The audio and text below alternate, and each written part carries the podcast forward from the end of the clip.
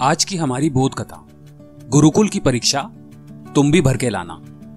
सबसे पहले तो हम ये जान ले कि तुम भी क्या होती है। संत और सन्यासी बर्तन नहीं रखते, एक लोकी की तरह का पात्र रखते हैं, उसे तुम भी कहते हैं। भारत के प्राचीन इतिहास में ऐसे गुरुकुलों का बहुत महत्व था।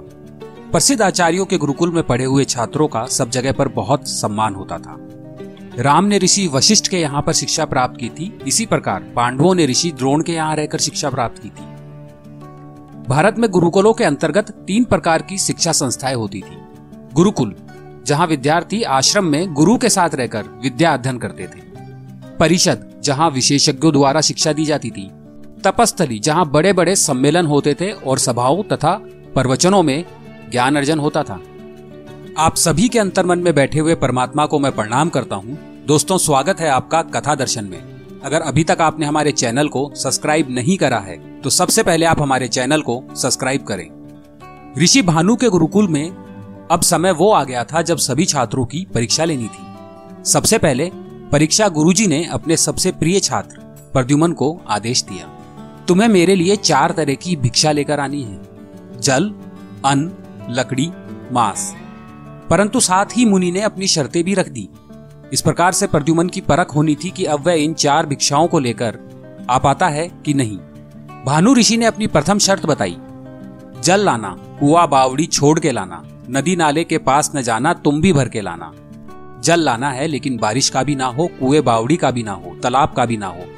सीधा सा मतलब है, किसी भी स्रोत का जल ना हो। दूसरी शर्त रखते हुए गुरु भानु ने कहा, अन्न लाना, गाँव नगर के पास न जाना। खेत खलिहान को छोड़कर लाना लाना तुम भी भर के। अन्न लाना है, गाँव, नगर आदि से भिक्षा नहीं मांगनी है, और साथ ही साथ अन्न किसी खेत खलिहान का भी नहीं होना चाहिए। आगे बढ़ते हुए ऋषि ने अपनी तीसरी शर्त रखी। लकड़ी लाना, डांग पहाड़ के पास न जाना, गीली सूखी छोड़ के लाना लाना गठरी बाँध के। अब ऋषि लकड़ी भी मांग रहे हैं तो जंगल पहाड़ को भी छुड़वा रहे हैं। गीली भी ना हो और सूखी भी ना हो, और बिखरी हुई भी ना हो, यानी बंदी बंदाई कसी कसाई हो। अब गुरुजी ने अपनी आखिरी और चौथी शर्त बताई। मांस लाना जीव जंतु के पास न जाना, ज़िंदा मुर्दा छोड़ के लाना लाना हांडी भर के। मांस भी मांग रहे हैं तो जीव जंतु से दूर रहने के लिए भी कह रहे हैं। और ज़िंदा और मुर्दा का भी नहीं होना चाहिए। यदि कोई आम छात्र होता तो इस परीक्षा में फेल होना निश्चित था। लेकिन ये प्राचीन भारत के गुरुओं द्वारा तपाकर पकाकर तैयार किए गए शिष्य हैं। प्रद्युमन नारियल लेके आता है और गुरु का प्रसाद पाता है। आशीर्वाद के रूप में। परंतु बाकी छात्रों के लिए रहस्य बना रहता है कि नारियल ही क्यों? प्रथम शर्त थी, जल लाना, तुम भी भर के लाना। अब नारियल में देखो, जल भी है, इसमें कुएँ और बावड़ी, नदी झरने का बिल्कुल नहीं है।